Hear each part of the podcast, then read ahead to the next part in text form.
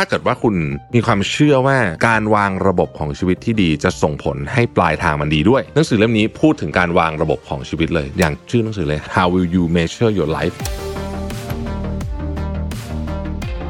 สามคำถามใหญ่ของชีวิตที่เราควรจะต้องตอบให้ได้ แล้วก็ควรจะต้องมีการถามตัวเองอยู่เรื่อยๆ อาจจะเป็นทุกปีทุก 2 ปีทุก 5 ปีอะไรแบบนี้นะฮะก็เหมือนกับการทบทวนแผนธุรกิจข้อที่หนึ่งเนี่ยนะครับ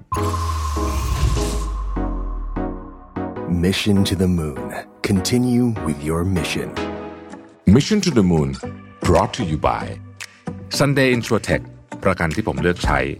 Smart Insurance Bond Simple ประกันสุขภาพและประกันรถยนต์ยุคใหม่ ที่มาพร้อมกับเทคโนโลยี และการตัดสิ่งที่ไม่จำเป็นออก เคลมง่ายในราคาที่ใช่ แต่ยังให้ความคุ้มครองที่ดียิ่งขึ้น ด้วยประกันที่ออกแบบมาด้วยใจ แล้วคุณจะลืมประสบการณ์ประกันภัยแบบเดิมๆ สนใจซื้อประกันสุขภาพและประกันรถยนต์ซันเดย์รับส่วนลด 10%เพียงใส่โค้ด mission to the moon ที่หน้าชำระเงินบนเว็บไซต์ easysunday.com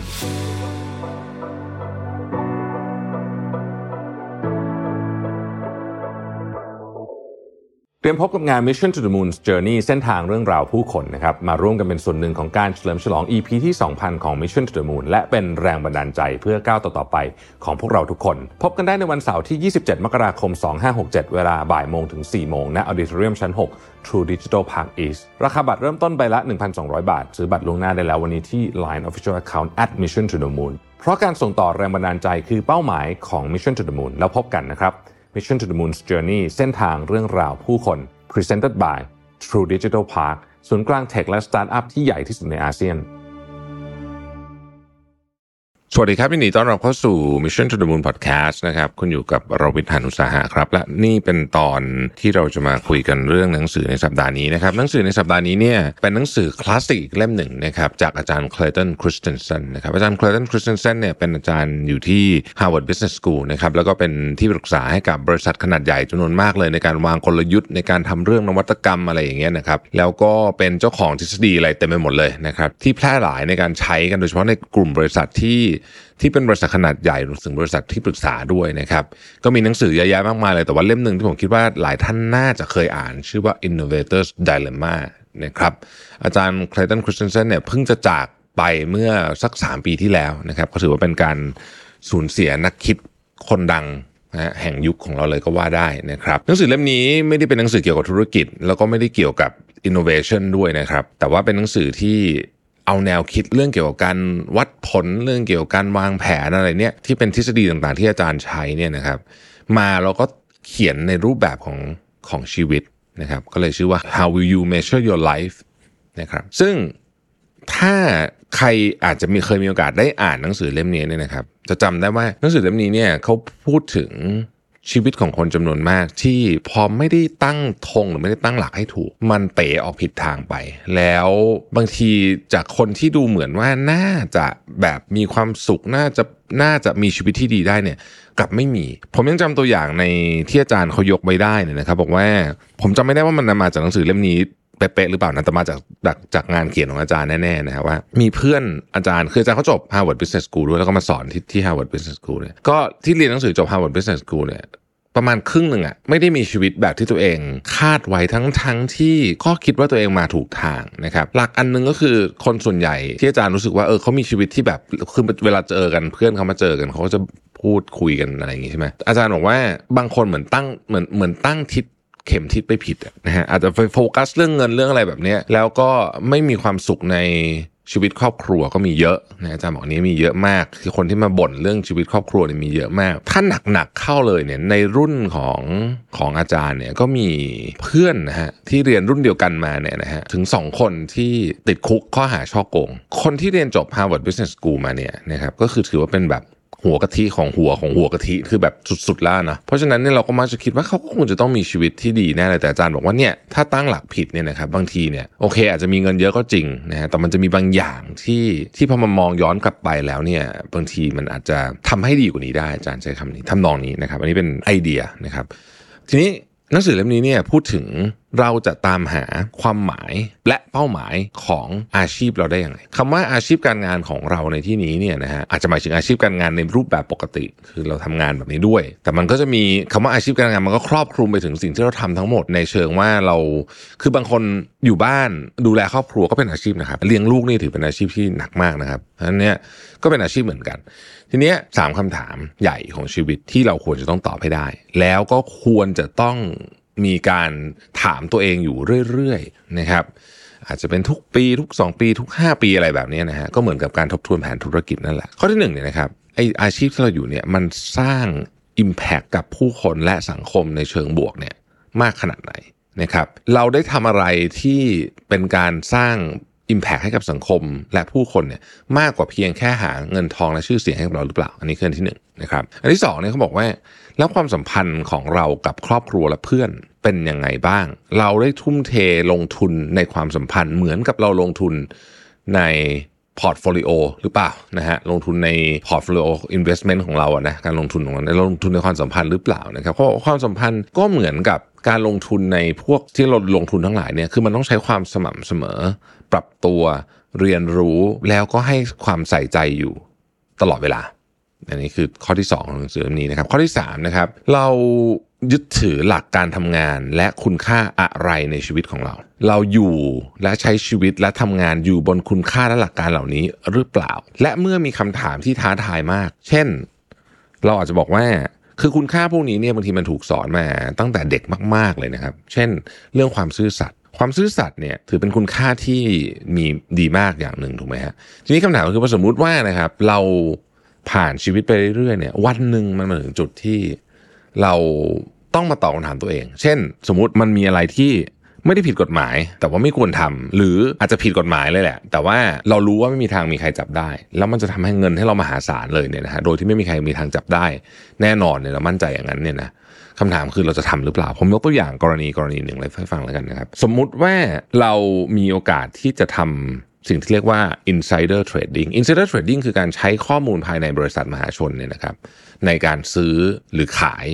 สินทรัพย์ตัวนั้น ซึ่งเป็นโทษอาญานะ แต่ว่าเมืองไทยเนี่ยโอ้โหคือเท่าที่ผมจำความได้นะ อาจจะผิดก็ได้นะ เพราะผมก็ไม่ได้ตามตลาดไทยเยอะ เข้าใจว่ายังไม่เคยมีใครติดคุกเพราะ insider trading อาจจะมีโดนปรับอาจจะมีโดนปรับ แต่แต่ว่าถือว่าน้อยมากเทียบกับเงินที่ทำไปได้นะครับถ้าสมมติว่าวันหนึ่งเรามีโอกาสทำแบบนี้ แล้วมันจะทำเงินให้เรามหาศาลนะโดยที่เรามั่นใจว่าไม่มีใครจับได้แน่นอน ซึ่งคงจะไม่มีใครจับได้แหละเพราะผมเชื่อว่ากรณี insider trading ในเมืองไทยเนี่ยจับได้เนี่ยไม่ถึง 10 ไม่ น้อยมากอะนะฮะไว้วันหลังมีโอกาสเดี๋ยวจะคุยเรื่องนี้ให้ฟังคำถามก็คือว่า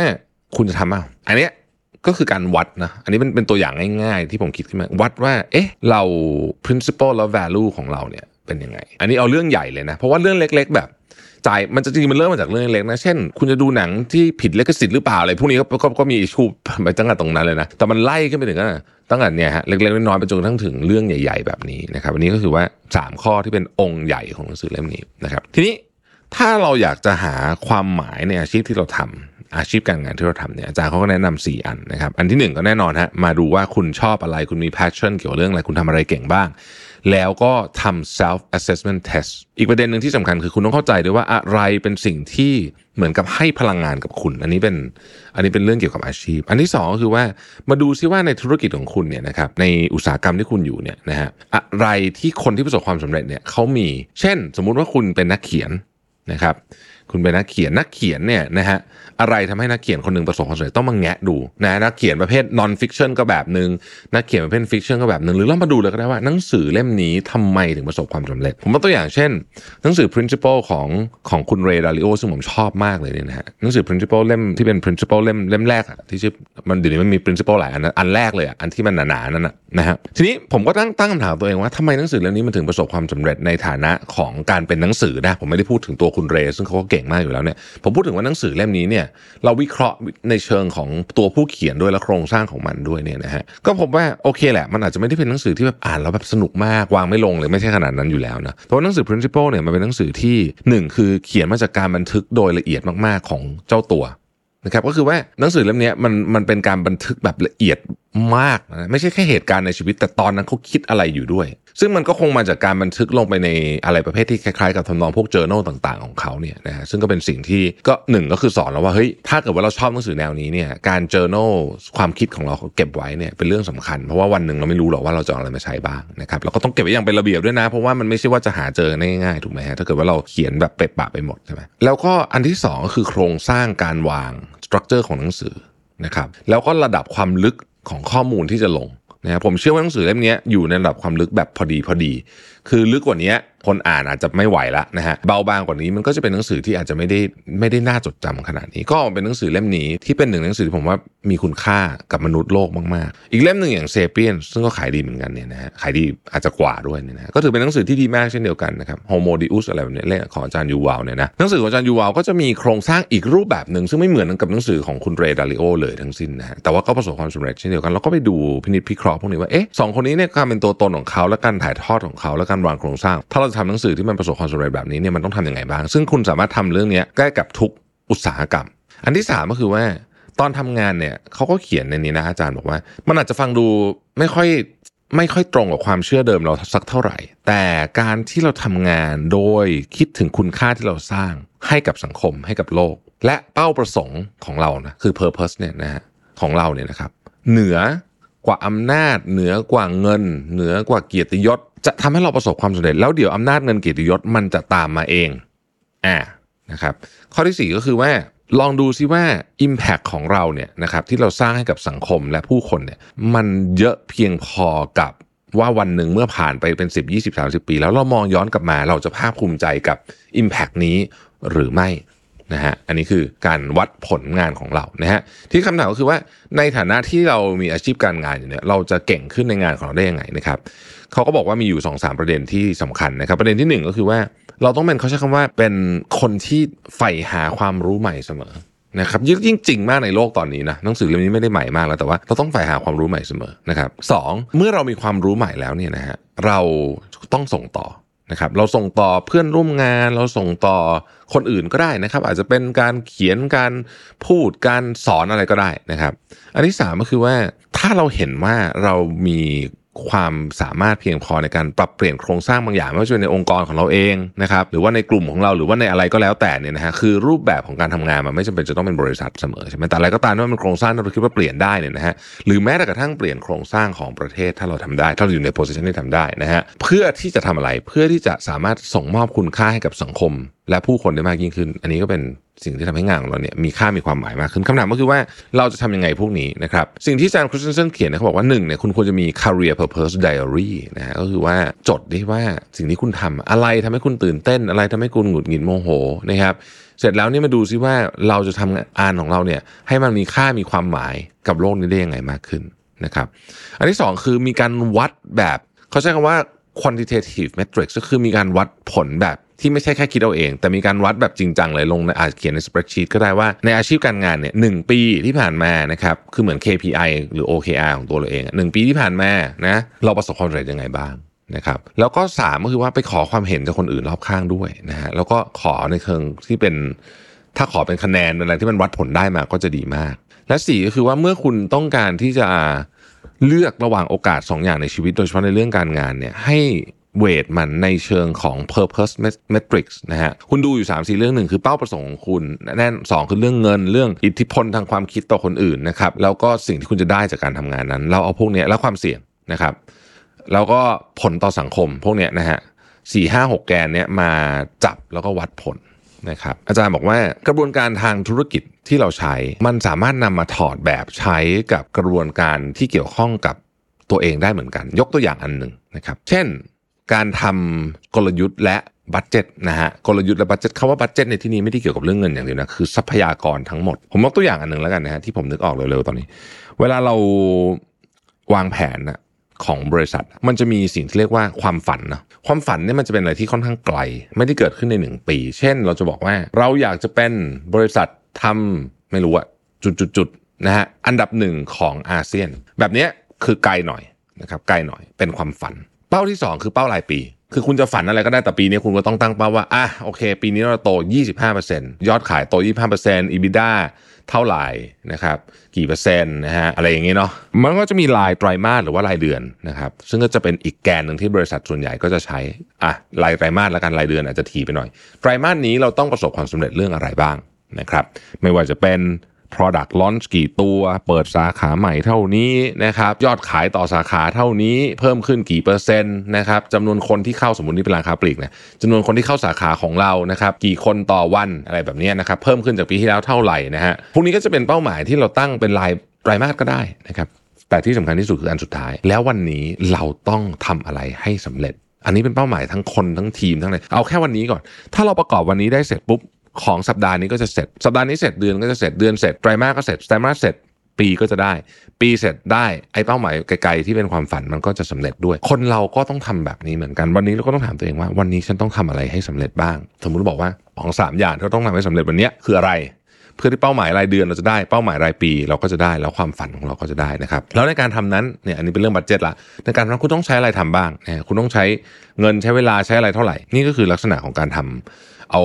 วิธีคิดทางธุรกิจเนี่ยมาใช้กับส่วนตัวนะครับอาทีนี้นะฮะอีกเรื่องหนึ่งก็เป็นประเด็นเรื่องของความสัมพันธ์ ซึ่งก็สำคัญไม่แพ้กันนะครับเขาบอกอย่างนี้ฮะเขาบอกว่ามนุษย์เราเนี่ยนะฮะเรามาดูก่อนว่าในชีวิตเราเนี่ยนะครับใครบ้างที่สำคัญอะเริ่มต้นอย่างนี้ก่อนนะครับแล้วก็ให้มีเวลาเลยนะเวลาที่เราบล็อกมาเลยนะครับสำหรับการใช้กับคนเหล่านี้นะครับอาจจะเป็นลูกเราก็ได้นะครับหนึ่งสัปดาห์เราใช้เวลากับลูกเนี่ยกี่วัน นะครับลงตารางไปเลยนะฮะคืออาจารย์คริสเตนเซนเนี่ยเขามีความเชื่ออยู่อันหนึ่งซึ่งเป็นหัวใจเลยนะของวิธีคิดของอาจารย์ไม่ใช่เฉพาะเรื่องส่วนตัวแต่ว่าเรื่องงานด้วยเนี่ยก็คือ คือคุณต้องมีการวางแผนและบันทึกอย่างเป็นระบบนะครับไม่ใช่นึกนึกเอาอ่าเพราะฉะนั้นเนี่ยอาจารย์ก็จะพูดเรื่องจดเรื่องเขียนอะไรเนี่ยเยอะมากนะครับอีกอันหนึ่งก็คือว่าเรามาดูซิว่าคนที่อยู่รอบข้างเราเนี่ยนะครับ ที่มีความสำคัญกับเราเนี่ยเขามีสี่เรื่องเนี่ยเขามีอะไรบ้างหนึ่งเป้าหมายในชีวิตเขาเป็นอะไรสองความต้องการเขาเป็นยังไงสามสิ่งที่เป็นอุปสรรคกับเขาคืออะไรบ้าง และสี่ความฝันก็คืออะไรนะครับเรื่องนี้เนี่ยเป็นบทสนถ้าเป็นบทสนทนาจะเป็นบทสนทนาที่ค่อนข้างลึกไม่ได้เป็นแค่ผิวๆนะครับเพราะว่าสี่เรื่องนี้เนี่ยเป็นของที่บางทีกับแม้แต่กับคนใกล้ตัวเนี่ยเราก็ยังไม่รู้นะยกตัวอย่างเช่นไอ้ struggle หรือว่าอุปสรรคที่เขามีนะครับบางคนเนี่ย ก็มีอุปสรรคที่เรารู้สึกเพราะว่าเรื่องนี้เล็กแค่นี้เองเหรอถ้ามันอาจจะเล็กสำหรับเราแต่สำหรับเขาเนี่ยมันใหญ่มาก โดยเฉพาะกับลูกกับอะไรแบบนี้นะครับหรือแม้แต่กับเพื่อนเองก็ตามเนี่ยบางทีเราก็รู้สึกว่าเรื่องนี้ไม่เห็นมีอะไรเลยนะฮะแต่สำหรับเขามันใหญ่ ถ้าเราใส่เลนของเราในการมองอย่างเดียวเนี่ย เราก็จะเป็นคนที่ไม่มีเอมพัตตีเลยเพราะว่าเราจะเอาตัวเองเป็นฐานเสมอถูกไหมฮะแต่ถ้าเกิดว่าเราอยากจะเป็นคนที่มีเอมพัตตีแล้วเข้าใจผู้อื่นมากขึ้น เราต้องมองจากแว่นของเขาไม่ใช่ของเรา อีกอันหนึ่งนะฮะเขาบอกว่าให้มีคล้ายๆกับว่า rituals นะครับเช็คอินอะไรก็ได้นะฮะกับผู้คนที่เรามีความหมายกับเราเสมอ อันเนี้ย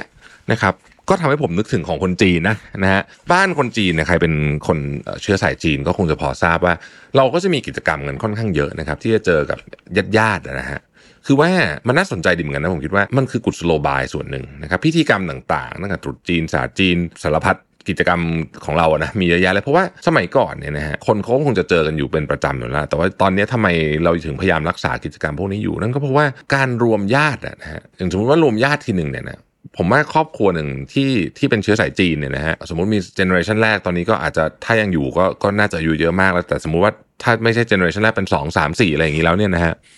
ก็ต้องมีแบบครึ่งร้อยอะนี่คือน้อยแล้วนะ ใช่ไหมฮะเพราะนั้นเนี่ยการที่รวมคนแบบนี้ได้เนี่ยมันต้องมีกุศโลบายบางอย่างมันอยู่ดีๆคุณนัดนัดกินข้าวเฉยๆคงจะยากแต่บางบางบ้านเขาก็ทำได้นะเขากินกันทุกเดือนแต่ว่าสมมติว่าเป็นอย่างนั้นเนี่ยกุศโลบายพวกนี้ก็ทำให้ญาติโดยเฉพาะรุ่นหลังๆเนี่ยไม่ห่างกันจนเกินไป ยังเจอหน้ากันอยู่บ้างนะครับหรือบางครอบครัวก็อาจจะมีคล้ายๆ กับเป็น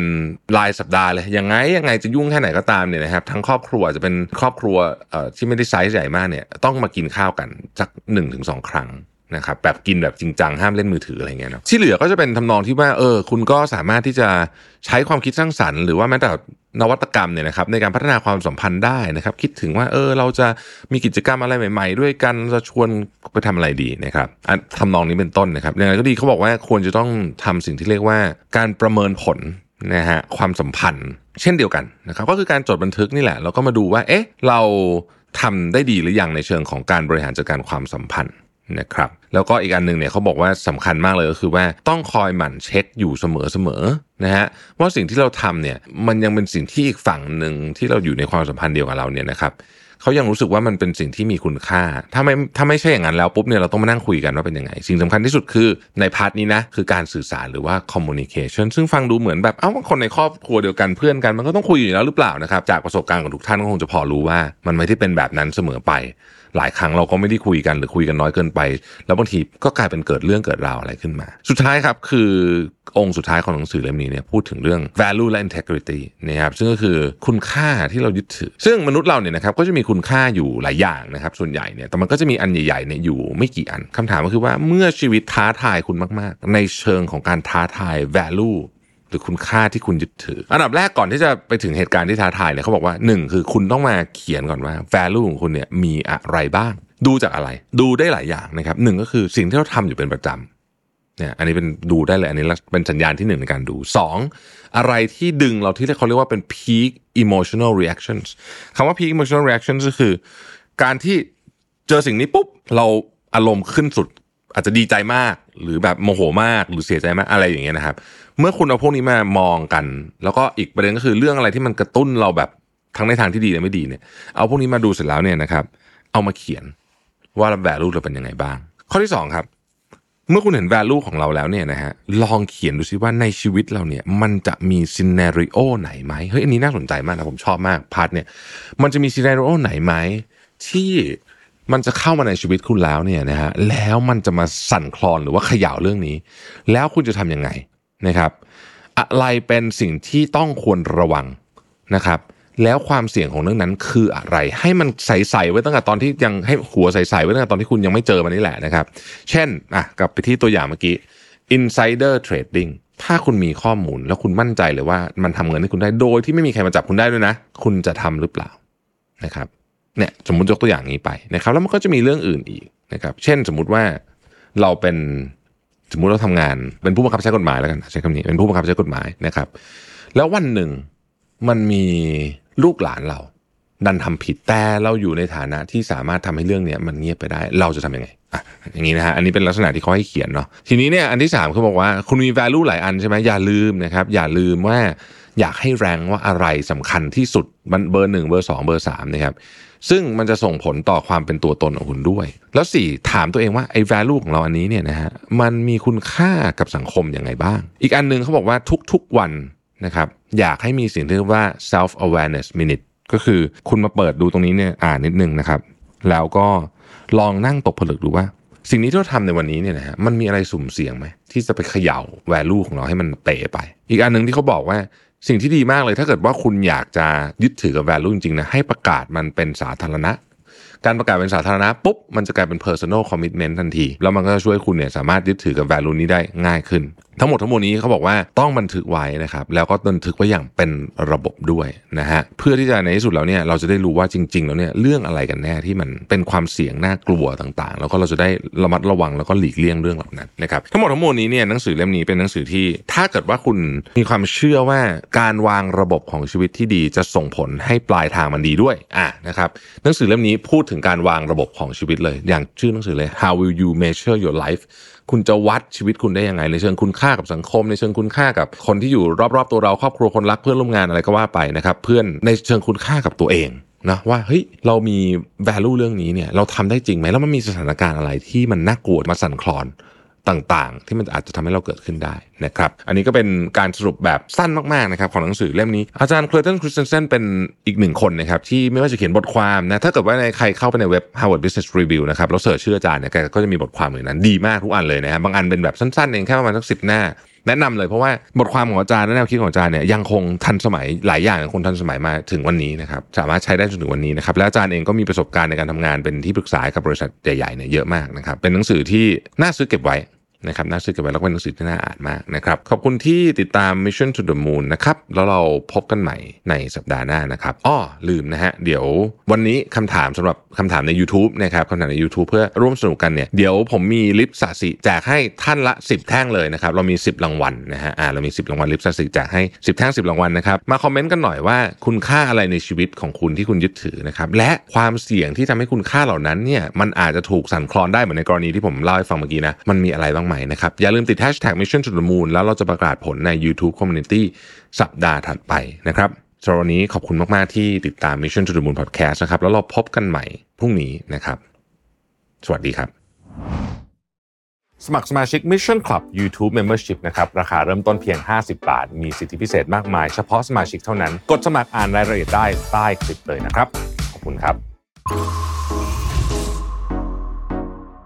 Mission to the Moon. Continue with your mission. Mission to the Moon Presented by Sunday Insurtech ประกันที่ผมเลือกใช้ Smart Insurance Bond Simple ประกันสุขภาพและประกันรถยนต์ยุคใหม่ ที่มาพร้อมกับเทคโนโลยี และการตัดสิ่งที่ไม่จำเป็นออก เคลมง่ายในราคาที่ใช่ แต่ยังให้ความคุ้มครองที่ดียิ่งขึ้น โดยประกันที่ออกแบบมาด้วยใจ แล้วคุณจะลืมประสบการณ์ประกันภัยแบบเดิมๆ สนใจซื้อประกันสุขภาพและประกันรถยนต์ซันเดย์รับส่วนลด 10%เพียงใส่โค้ด Mission to the Moon ที่หน้าชำระเงินบนเว็บไซต์ easysunday.com